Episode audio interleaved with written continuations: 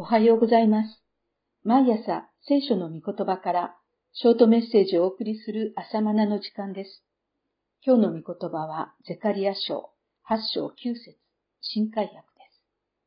勇気を出せ、あなた方は万軍の主の家である神殿を建てるための礎が据えられた日以来、預言者たちの口からこれらの言葉を日頃聞いているではないか。イエス・キリストを信じた当初、心は熱く燃えていても、歳月が流れると冷めたり弱ったりすることがあります。神殿再建の使命に燃えていた人々も様々な困難や世の煩いの中で弱さを覚えていました。ですから、ゼカリアは神殿再建の向こう側に用意されている祝福を予言し励ましたのです。完成した神殿で真実な礼拝が捧げられるとき、そこは神が共におられる祝福の場所なのだと言われるのです。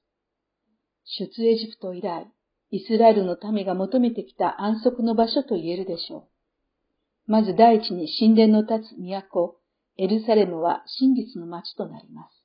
八章三節。町の広場には老人や子供たちが平和に暮らす様子も描かれています。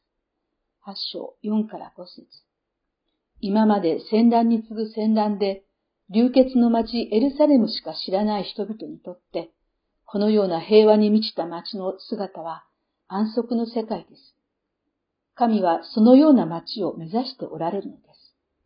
その日にはたとえ、この民の残れる者の目に不思議なことであっても、それは私の目にも不思議なことであろうか万軍の主は言われるように、神には当然の帰結です。八章六節第二に私たちの信仰は、喜びに溢れたものになると予言されています。八節から二十三節先の七章では、断食はもういいじゃないですか、と質問したことが記されていました。それは人々には信仰は苦行に感じられたからです。喜びではなかったのです。しかし、誠の神殿と礼拝が完成すると、断食はユダの家の喜び、楽しみの時となり、良き祝いの時となるのです。19節断食とありますが、信仰生活のことです。礼拝のことです。私の心の内に神殿が再建されたら、礼拝は喜びです。楽しみです。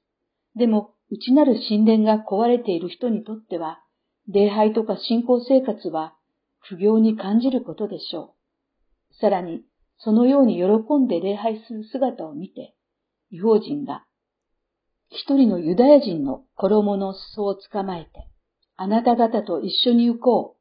神があなたと共にいますことを聞いたから、というのです。23節これこそ究極の伝道です。